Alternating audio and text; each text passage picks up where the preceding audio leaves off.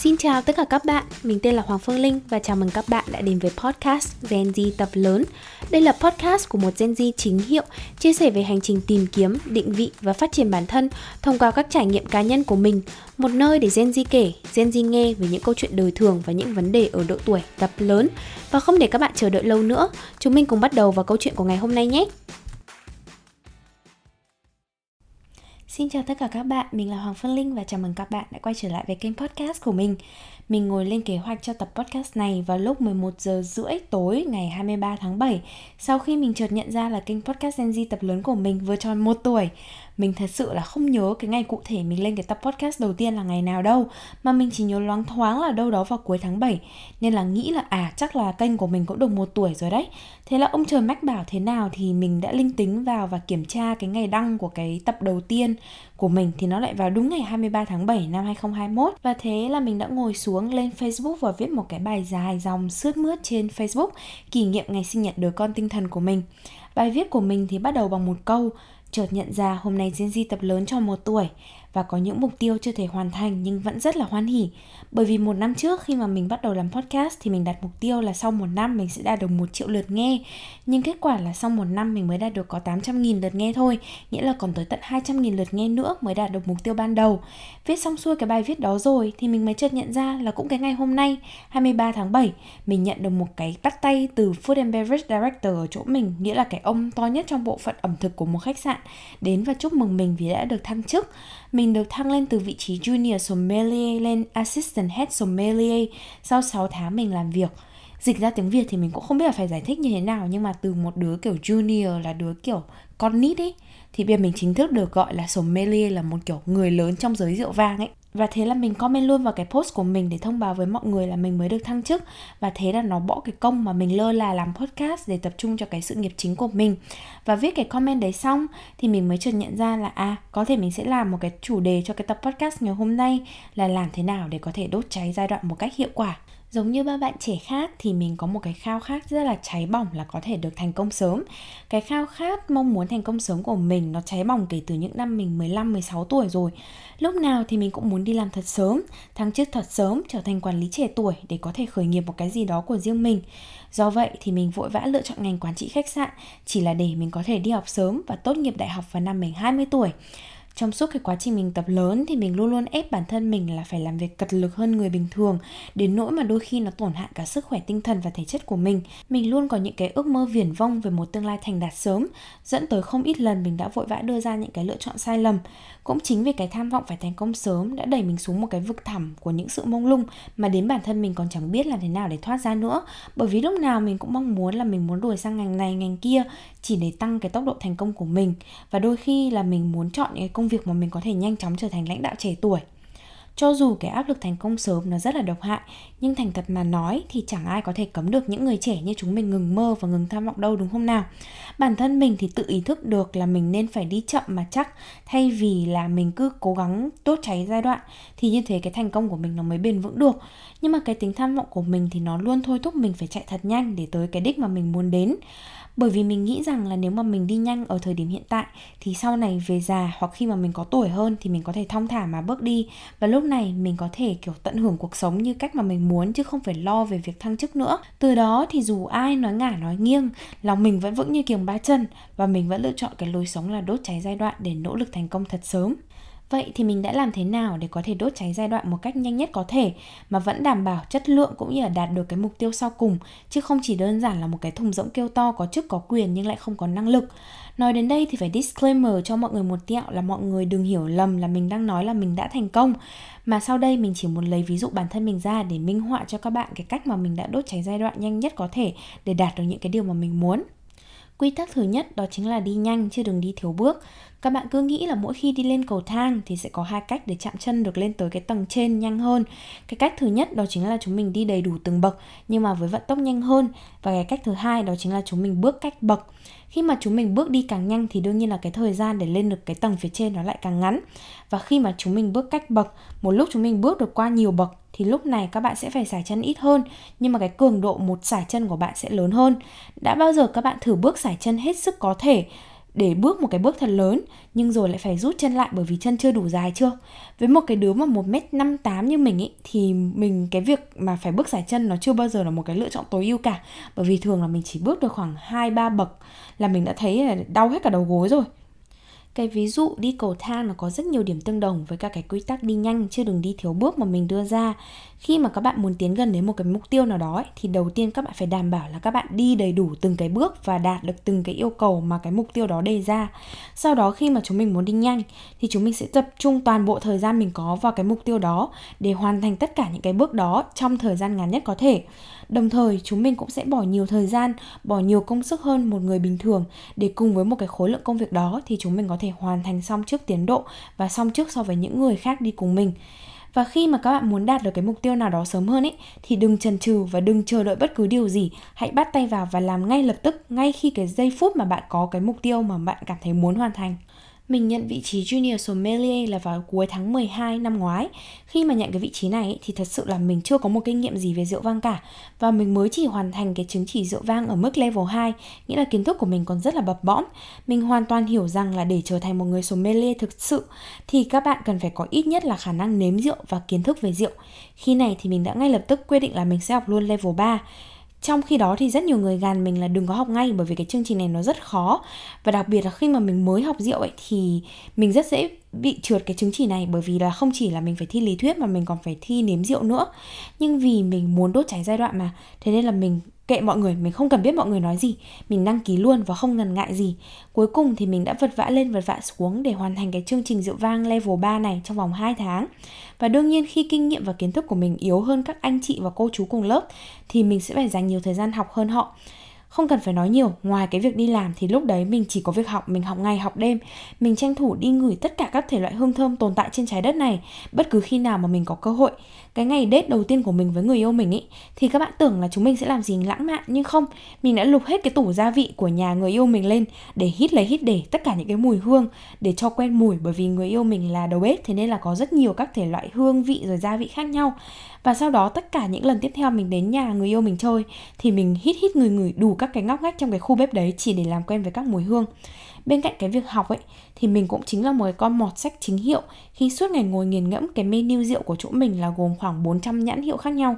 Bất cứ khi nào mà mình có 30 phút hay là một tiếng nghỉ giữa giờ ấy, thì mình sẽ vừa ngồi ăn và mình vừa ngồi research về các chai rượu có trên menu. Mình rất tự hào bởi vì chỉ sau một tuần thôi là mình đã có thể đứng section riêng của mình và phụ trách một cái section trong cái nhà hàng và sau một tháng là mình đã có thể làm việc độc lập một ngày, mà không có một bất cứ sommelier nào khác làm việc trong ngày đó ngoài cái việc mà tìm hiểu về rượu vang ấy, thì mình còn phải đảm nhiệm các cái công việc liên quan đến quản lý chương trình rượu vang của nhà hàng, như là đặt hàng này, kiểm tra hầm rượu hay là training cho các nhân viên khác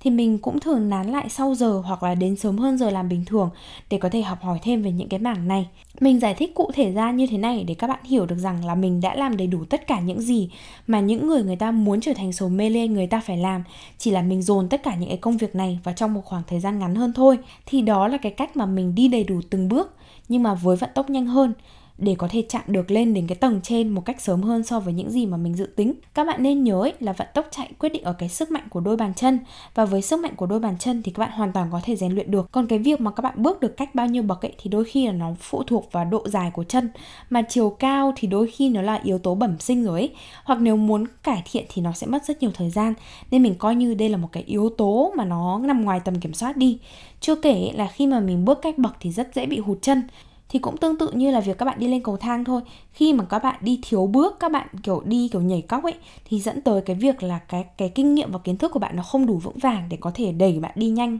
lên phía trước. Bởi vì có thể thời gian đầu các bạn nghĩ là các bạn đang đi nhanh, nhưng dần dần về sau khi mà các bạn lên cao rồi, cần những cái kiến thức nền tảng thì các bạn sẽ trở nên đuối và các bạn sẽ dần đi chậm lại hoặc đôi khi là dừng lại luôn.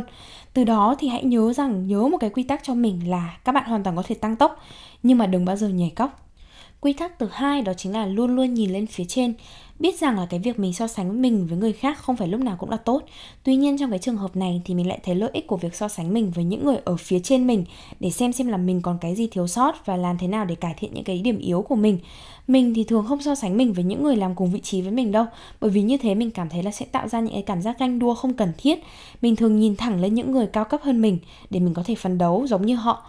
trong những lần gặp mặt đầu tiên với những người mà mình ngưỡng mộ hay là sếp của mình, thì mình luôn ngỏ ý với họ là mình muốn học hỏi và tiến bộ để trở thành một người giống như họ. Mình cũng không ngần ngại hỏi những người cấp trên chia sẻ về hành trình sự nghiệp của họ và cách họ có thể đạt được những gì họ đang có ở thời điểm hiện tại nếu như mà họ không ngại chia sẻ. Và đương nhiên là 100% lần nào mình hỏi như thế thì họ cũng sẽ rất là cởi mở và họ không hề ngại chia sẻ cho một cái đứa rất là hiếu học như mình tiếp đến là mình trực tiếp đặt vấn đề với họ luôn là nếu được thì mình sẵn lòng giúp đỡ họ trong công việc giống như một kỳ unpaid internship để từ đó mình có thể học hỏi được thêm từ chính những người cấp trên với công việc trước thì sếp của mình đã sẵn lòng dạy cho mình tất cả những gì họ có thể dạy cho mình và sau đó truyền lại cho mình vị trí quản lý khi mà họ rời đi. Đến công việc hiện tại thì mình cũng đã nói tương tự với ông executive sommelier của mình và ông ấy đã cảm thấy rất là vui mừng bởi vì mình đã ngỏ lời như vậy và mình lại tiếp tục đề đạt cái vấn đề này lên Food and Beverage Director của mình là mình rất muốn học hỏi về cách quản lý đồng tiền trong doanh nghiệp và các cái con số thay vì là chỉ tập trung vào rượu vang. Do vậy mình rất muốn có thể làm trợ lý cho ông ý bất cứ khi nào mà ông ấy cần bên cạnh cái công việc làm sommelier của mình tại khách sạn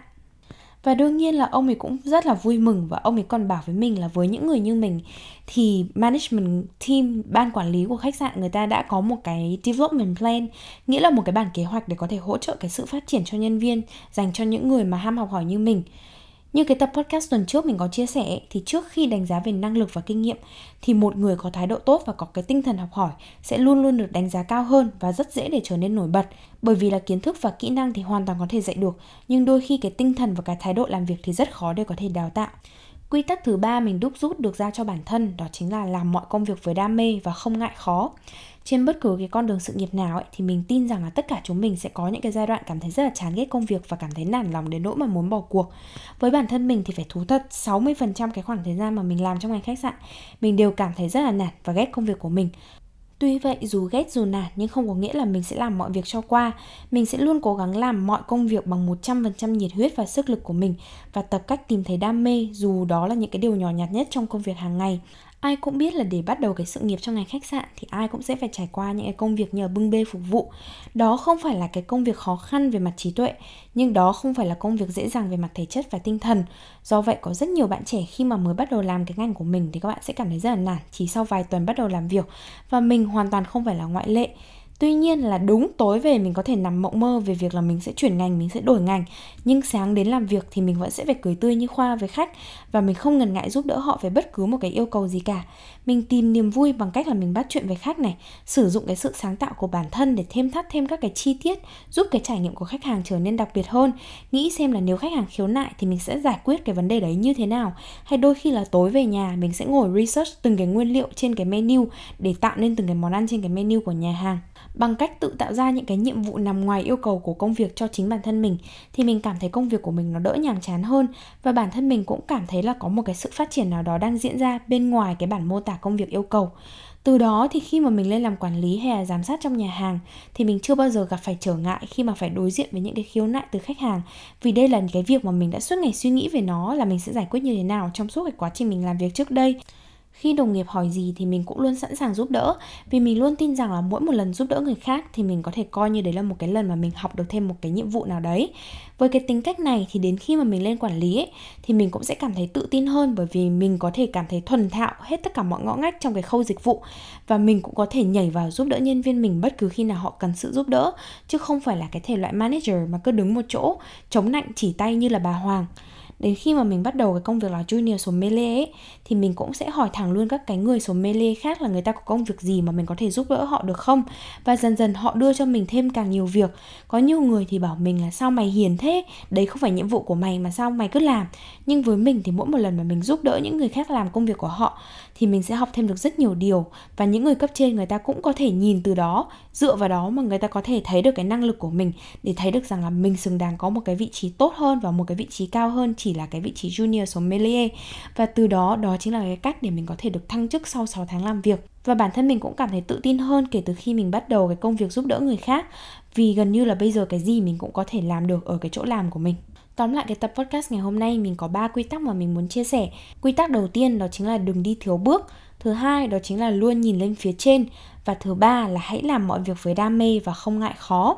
mình không dám nói là mình đã đốt cháy giai đoạn thành công, bởi vì là mình vẫn chưa chạm tay được tới cái vạch đích cuối cùng của bản thân mình. Tuy nhiên thì mình phải công nhận rằng là ở thời điểm hiện tại và mình nhìn lại, thì mình đã đi xa được hơn những gì mà bản thân mình tưởng tượng khi mà mình mới bắt đầu đặt chân đến úc và bắt đầu cái cuộc hành trình đi du học của mình. Mục tiêu ban đầu của mình là mình sẽ trở thành quản lý nhà hàng sau 2 năm kể từ khi tốt nghiệp nhưng mình đã phần nào chạm tay được tới cái vị trí quản lý khi mình đang ở năm cuối đại học khi mình bắt đầu học về rượu vang vào cuối năm 2021 thì mình dự tính là sẽ trở thành junior sommelier vào năm 2022 và chính thức lên sommelier vào năm 2023. Nhưng mình đã trở thành junior sommelier vào đúng cuối năm 2021 và trở thành sommelier vào năm 2022, nghĩa là mọi thứ đã được đẩy lên sớm hơn so với kế hoạch khoảng một năm.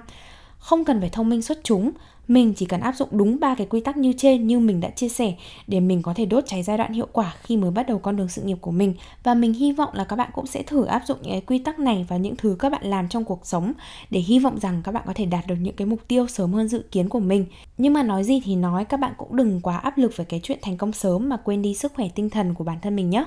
và thôi, đó là tất cả những gì mà mình muốn chia sẻ trong tập podcast ngày hôm nay của mình. Cảm ơn mọi người đã nghe đến tận cái giây phút cuối cùng này. Xin chào và hẹn gặp lại các bạn trong những tập podcast tiếp theo trên kênh Gen Z tập lớn. Bye bye!